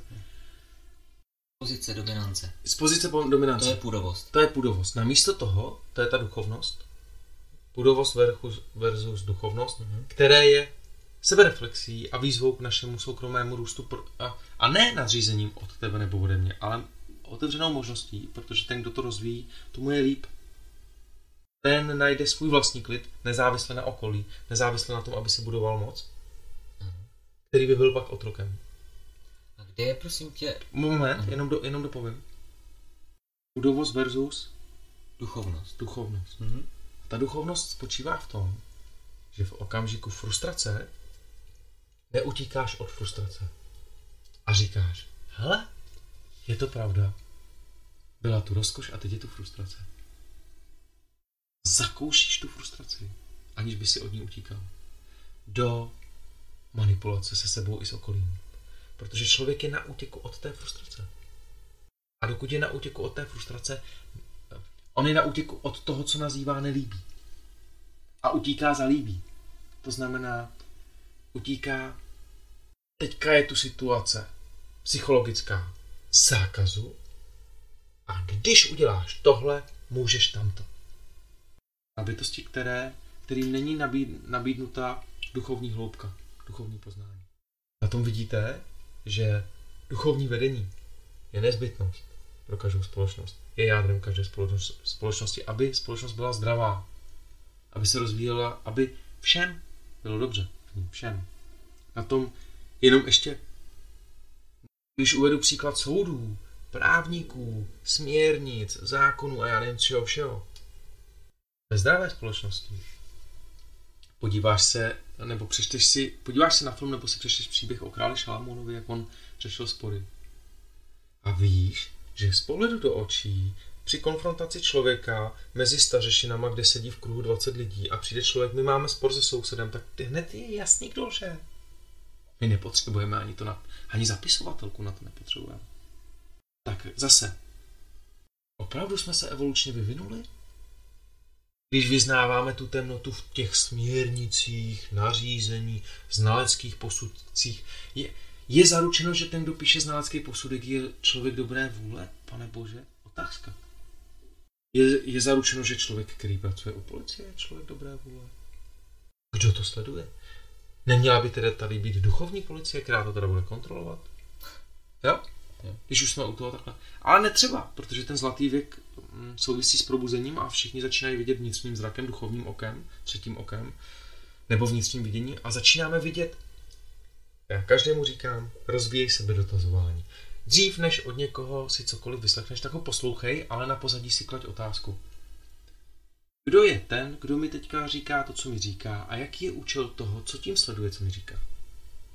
Pokud všichni budeme rozvíjet toto sebedotazování, tak se zhrozíme. Že všechno to, co jsme se naučili, neplatí, že všichni se do, učí nebo, nebo pohybují na nějaké úrovni dogmatické víry v nějaký sen, že někdo, když má kravatu, tak je to slušný člověk, když má titul, tak to se mnou myslí zaručeně dobře a to už směřuju k tomu, o čem si chtěl mluvit vlastně. No. Tak, teď k tomu, o čem jsem měl, ml- chtěl mluvit, ještě než jsem položil tu otázku, kterou chci položit? To je to jasnovidectví. Dobře. Um, já jsem mm, se chtěl zeptat, kde vlastně je ta hranice.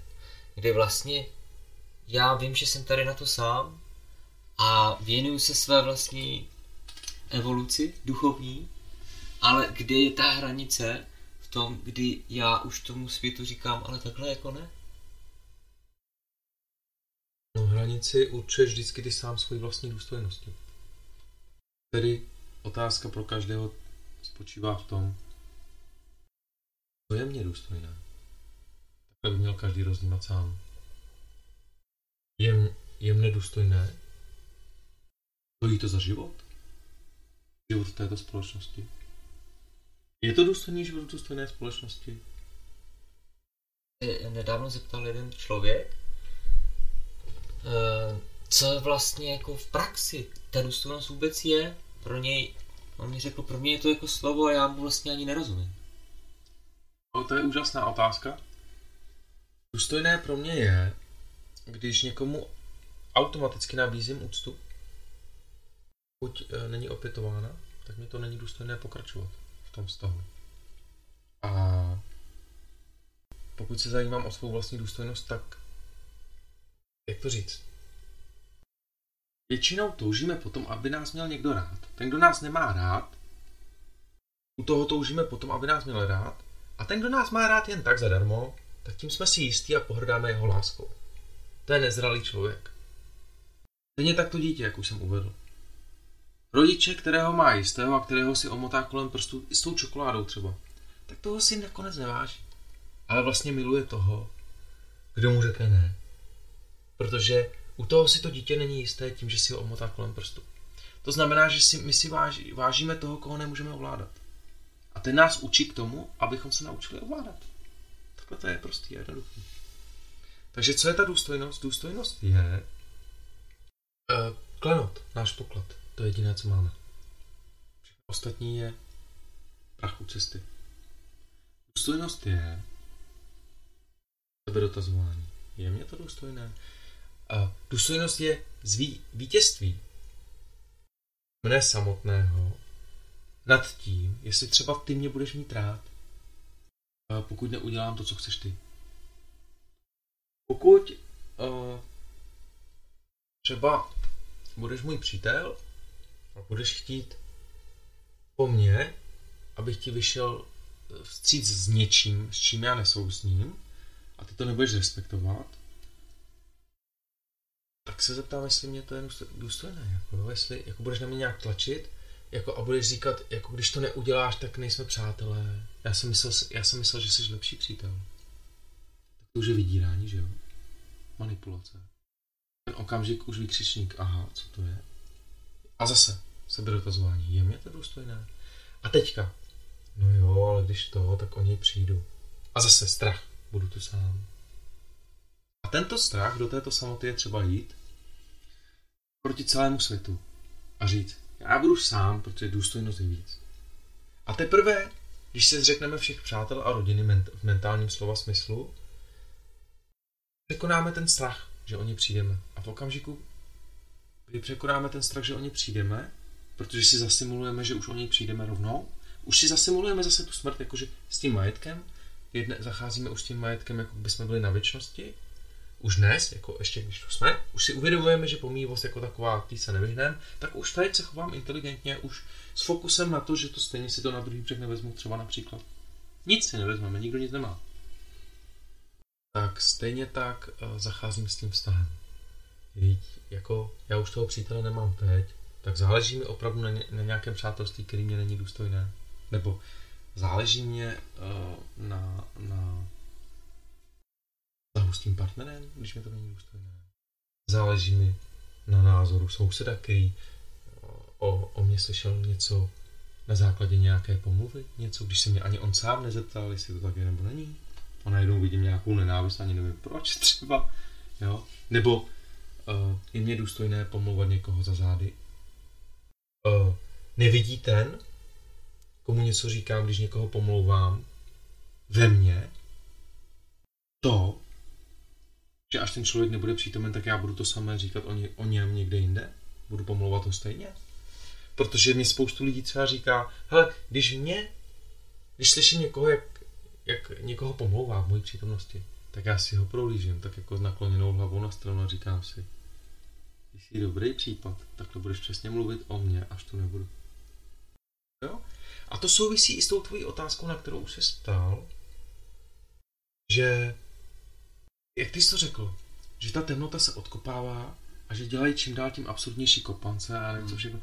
Je to vlastně ta nevědomost, že vlastně čím víc jsou lidé za, zahleděný do toho uchopování, toho chtíče uchopit tu realitu, aby, to, aby ji měli v moci a vládli, tím víc jim uniká, že jsou na tom božím světle i dneska skrze tu umělou inteligenci už sledování, pozorování, natáčení, monitorování, že každý to vidí, že ten, kdo včera řekl, já jsem tady na straně pravdy a lásky a druhý den klidně všechny ostatní zaprodá, jenom proto, aby už si mohl třeba, aby už mu, spo, protože vyznává tu vládu taky tím nezdravým způsobem, takzvanou vládu, aby už mu bylo dovoleno něco, tak klidně zaprodá své blížní, ukřižuje, tak vlastně to všechno je vidět a on ztrácí důvěru v těch očích a třeba ještě včera to byl celebrita a dneska už je to vlastně z pohledu duchovního už je to nepřijatelná osobnost.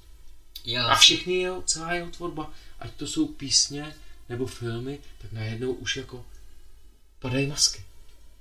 A najednou už jako co? A lidi začínají chápat, že to, že je někdo herec a natočil nějaký dobrý film nebo režisér nebo pěknou hereckou roli nebo zpěvák, tak najednou je vidět, že to, že někdo naspívá pěkný text nebo natočí pěkný film, ještě neznamená, že je takovým člověkem. na tomto. Hmm. Vidět věci, jak říká Buddha, historický Buddha Gautama, vidět věci, jaké jsou.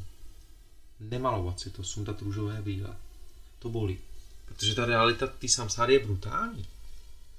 Když si odmyslíme fyzickou realitu, tak je to zhluk duchovních bytostí, které ve své nevědomosti si myslí, eh, že ten svět jako, že tady mají nějak, že s ním nějak mm, zacházejí, narábějí a každý ví, zase vrátím se k tomu šestnáctví, jak by to měl dělat a, a co by bylo správně. A když někdo nedělá to, co chci já, tak vlastně si zaslouží můj nenávist a pomluvy a manipuluju ho a chrlím, chrlím na něj síru a zášť a štvu proti němu ostatní a uniká mi, že si tím bráním ve svém vlastním štěstí, protože se zaměstnávám něčím, čeho jsem otrokem, aniž bych byl šťastný jen tak, aniž bych převzal odpovědnost za svoji vlastní subjektivitu, ve které můžu být šťastný, pokud se nebudu zaměstnávat tím, že podléhám pomstě třeba, sklonu se mstít. A to je ten princip tvoření a ničení. Kdo je závislý na pomstě a nenávisti, tak, má, tak podléhá tomu té tendenci ničit. A kdo, závis, kdo, kdo je svobodomyslný a odpouští lidem a miluje uh, všechny lidi, protože jim třeba i rozumí i té jejich bolesti, ve které se nachází, tak ten tvoří. To je ten princip yin yang. No. Já si vzpomínám, že jsi jednou řekl, že temnota je primitivní. Takže vlastně, protože vychází z té pudovosti. A ona vlastně ani nemá tenhle, ten pohled sama na sebe. A proto vlastně je schopná jít do té absurdity, která úplně je viditelná, prostě, protože ten člověk, který má už ty klapky prostě z těch očí pryč, tak to prostě vidí, ale oni sami sebe vlastně ani v tom nevidí. Ale uvidí. Možná. Hmm. Buď uh, se zastaví a udělí sami sobě milost v tom smyslu, že nezavrhnou třeba učení Budhy jenom proto, že to říká nějaký lumír, který na ně působí jako pozér, třeba, nebo ty, to je jedno. Ale zkusí nejdřív se zeptat sami sebe, není něco co, z- toho, co říkají přínos pro mě, pro můj růst. I když jsou třeba, můžou v mých očích vypadat blbci, ale nejdřív si to poslechnu a teprve vyhodnotím, jestli to pro mě nemůže být přínosem a potom je klidně pošlu do háje. Jenže spousta lidí je na povrchu, ještě zatím, i když se spousta lidí probouzí, a oni nejdřív hodnotí to, jak na ně někdo působí na první dojem.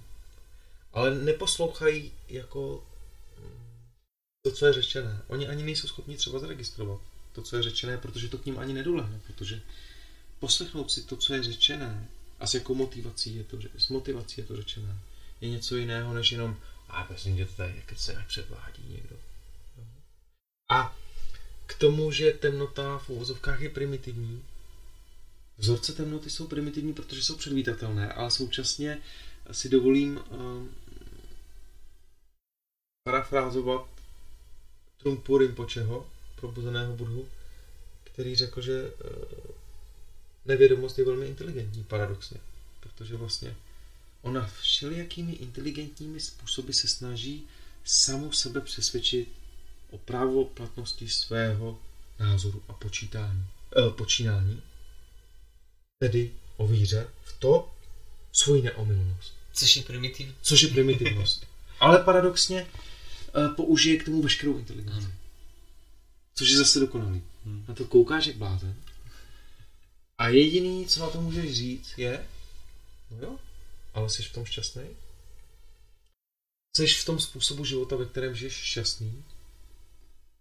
A když ukážeš těm lidem, aby to tam, že jim teče bolest z očí, ani nemusíš mluvit v jejich přítomnosti, stačí tvůj pohled do jejich očí, stačí se duchovním zrakem vnitřním, jako zrakem nebo srdcem nebo skrze Boha, nazvi to jak chceš zeptat, jak se máš.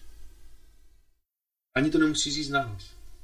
Můžeš jít po ulici, zkuste si to všichni, kdo, eh, kdo chcete jako posluchači, jděte po ulici, mlčte, namísto zaujetí svého snu, nebo svým snem toho, co chcete vy, choďte a zajímejte se o všechny ostatní a v duchu se ptejte, jak se máš. Podívejte se těm lidem do očí. A garantuji vám, a zeptejte se jenom v duchu, ne nahlas. A když se tím pohledem zeptáte v duchu a podíváte se prodavači do očí a tak dále, kohokoliv potkáte ten den, třeba dejte si pět lidí, tak vám garantuju, že ta bytost bude vědět, na co se ptáte. A pohled jejich očí, jejich očí, to je mimo smyslová komunikace, vám okamžitě řekne takhle. Vy z toho pohledu poznáte, jak se má. A najednou zjistíte, jak mlčení funguje. A jak mi funguje mimo smyslová komunikace. A jak funguje soucit. Tohle je ideál praxe, do které bychom se měli rozvinout, pokud si přejeme města a komunity eh, ve stylu Žaka Freska. Nám čas pomaličku uh, ubíhá. Máme ještě 15 minut přibližně před sebou. Uh, já bych se tě zeptal ještě na jednu otázku. Zajímá mě tvůj názor na očkování, na to, co se vlastně tady děje. Hmm. To je taková podpásovka. to je podpásovka. No já, já, mm, já nejsem odborník. Takže čerpám jako, tak, jako čerpám si informací, které se ke mně dostávají a nějakým duchovním zrakem, kterému se může někdo vysmát, vidím věci, jak je vidím. Ale já se nechci vyjadřovat konkrétně k očkování jako takovému. Spíš se vyjádřím a trošku tím uhnu. Že nechci nikoho ovlivňovat v jeho rozhodnutích a volbách. Ale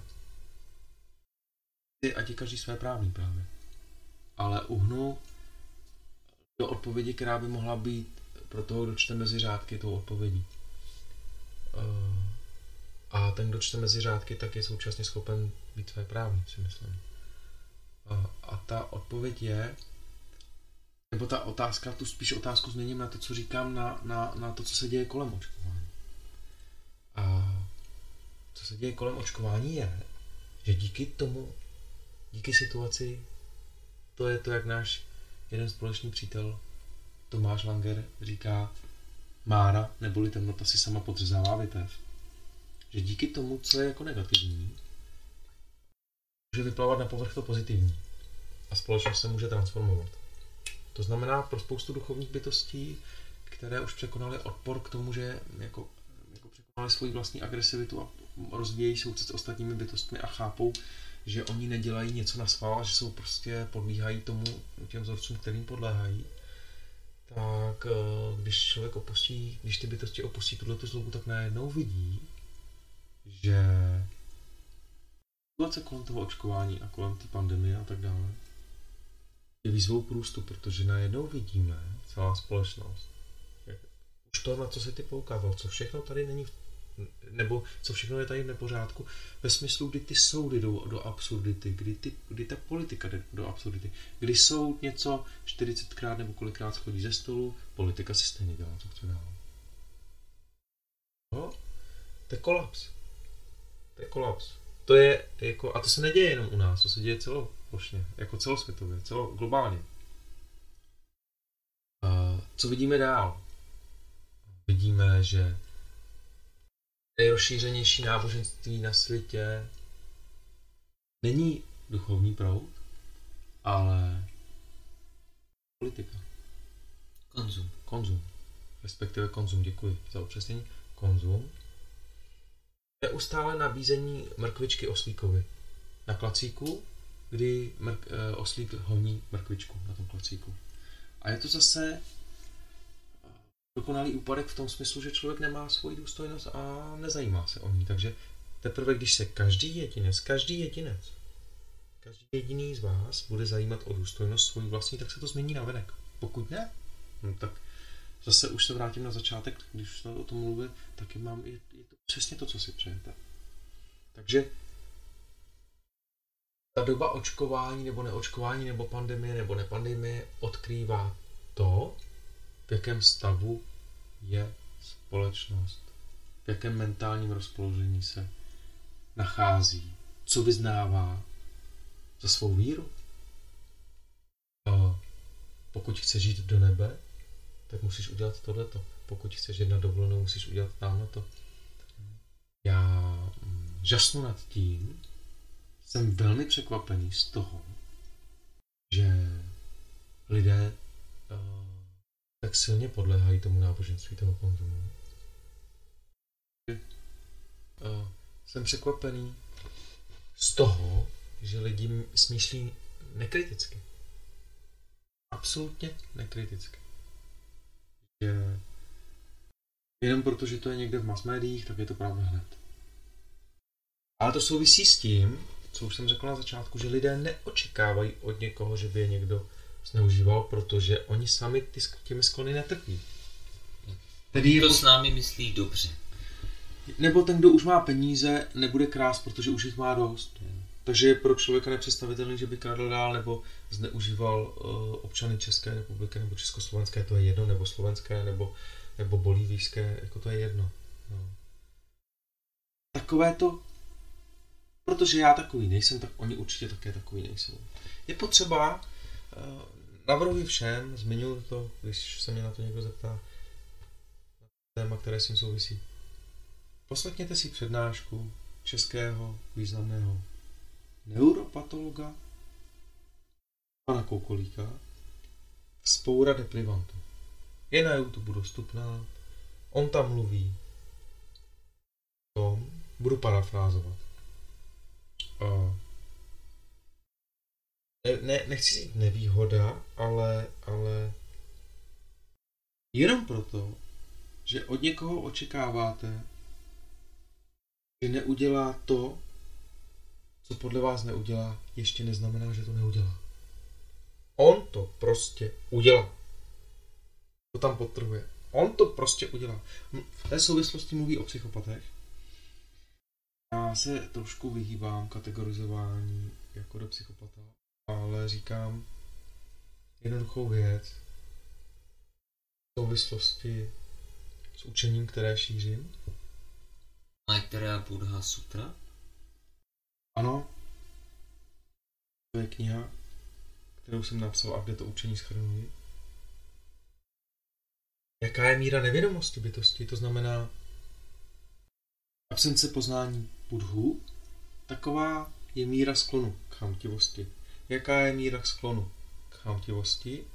To je příčina a následek, obyčejné odvislé vznikání. Taková je míra sklonu k závisti a žádlivosti. Jaká je míra sklonu k závisti a žádlivosti?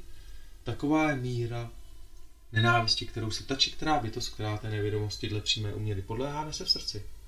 Na tom jasně vidíte, jak je to dokonalý, že skutečná sebeláska se projevuje touhou poznání. A pokud s vámi někdo argumentuje, aniž by agresivně, aniž by miloval sám sebe natolik, že by se vás zeptal, a jak myslíš, prosím tě, tohle? Tak vlastně to je agresivní jedinec, který nemiluje sám sebe a vy nestrácíte čas v jeho přítomnosti s dohadováním se. Takže je otázka, kdo je psychopat a do jaké úrovně. Já jenom říkám, že je naprosto přirozené, pokud nabízím někomu soucit a vidím jeho utrpení, že mm, si ho nebudu idealizovat. Ale současně, kdybych si občas někoho neidealizoval a neviděl v něm jeho plný potenciál budhy, tak bych už mohl nad každým zlomit hůl a už se nebavit s nikým. Takže je to takový, jakože já tomu říkám, pracuji s, materiál, s materiálem, který je po ruce. Prostě já vím, že každý má v sobě potenciál budhy. I mravenec, zebra, dikobraz, to je jedno. A vím, že každý tam spěje. Otázka je, kdy tam kdo dospěje a otázka je, kdo chce co zakoušet a za jakou cenu. A nevím, jestli jsem teďka odpověděl na tu tvoji otázku, jak to znělo, jak na to se ptal. Uh, když jsem se ptal na to očkování. No jo, děkuju. Děkuju. Eh, Protože jsem v té souvislosti ještě chtěl odpovědět na to, že na to, co souvisí s tím, co řekl ten pan Koukolí. Že jenom to, že vy to myslíte s ostatními dobře, to neznamená, že to s vámi myslí ostatní dobře. Ne, nemyslí, potrhuji. Protože vadilo mi, když Evropská unie zakázala v souvislosti s nějakými kvótami, směrnicemi, normami, mě to je jedno, jak se to jmenuje, aby bylo na léčivkách, jako je kopřiva a tak dále, napsáno, k čemu jsou prospěšné. Proč? Je mi úplně jedno, jaký důvody proč, ale je to nesmysl. A pokud my jsme na to kývli, tak jsme kývli na nesmysl. Proč? Protože si myslíme, že Evropská unie je vláda. Proč? Protože ti, kteří nám zprostředkovávají Evropská, Evropskou unii, si myslíme, že je vláda. Chceme opravdu žít v prostředí, kde máme dlabat nějaké prášky, protože si neumíme udělat kopřivový čaj, nebo druhá generace dětí, nebo jako postupně nebude vědět, že čaj je dobrý, třeba kopřivový na, já nevím na co, jo, já to sám pořádně vlastně ani nevím, jo, protože já si to chci číst na těch krabičkách, to poselství o těch babek koře, kořenářek. A mě to zavání, mě to zavání jako pokusem ty lidi oddělit od té přírody. Podobně jako v jiných pokusech se pokoušeli kastrovat třeba čínské písmo. Tím, že to starobylé písmo tomu sebrali určitý jako znaky, protože v tom, v, těm, v tom písmu třeba bylo symbolizován strom a ten strom si v tom písmu rovnou viděl, takže to v tobě evokovalo přírodu, nebo to v tobě evokovalo srdce. A oni nechtěli, aby ty lidi měli to spojení se srdcem, se stromem. Ale to je to připravování nás o přírodu a o ten duchovní, O hloubku nějak. o hloubku duchovní a my chceme být spojení s duchem a se světlem a proč bychom měli být s někým, kdo si, eh, kdo si s tím duchem být spojen nepřeje eh, omezování, když eh, ten, kdo je spojen s duchem, je bytostí neomezenou. A to souvisí s tím, kdo je autorita. Autorita není ta moc násilná, ale autorita je, tak jak to i předvedl, předvedl eh, ten Lubomír Volný s tou demonstrací, eh, kdy dokázal dokázal vlastně že je možné strhnout to, co vlastně se zdálo být nemožné a, a, a vlastně covid pasy neprošly. Někdo řekne, že to je populista. V této aktuální situaci jemu se mírnou, nenásilnou cestou podařilo tak pro někoho nemožné. Pro mě je to aktuálně člověk dobré vůle, kterému záleží na celku. A je mi jedno, jestli minulosti byl populista, anebo nebyl, anebo byl někde nezralý. Teďka aktuálně dozrál tak akorát na tuhle situaci. Takhle já to beru. A každý, kdo byl včera ještě nějaký, může začít sloužit světlu. Může se včas přehodnotit a zpytovat svědomí a může začít být člověkem dobré vůle. Ve smyslu myslím na ostatní. Je to jednoduchý algoritmus fungují v zájmu pouze jediné skupiny, takže ničím ostatní násilím, v tom případě, se mnou nebude dopočítáno do budoucna. V tom božím řádu. A nebo si uvědomuji historickou událost toho, že můžu být na straně světla.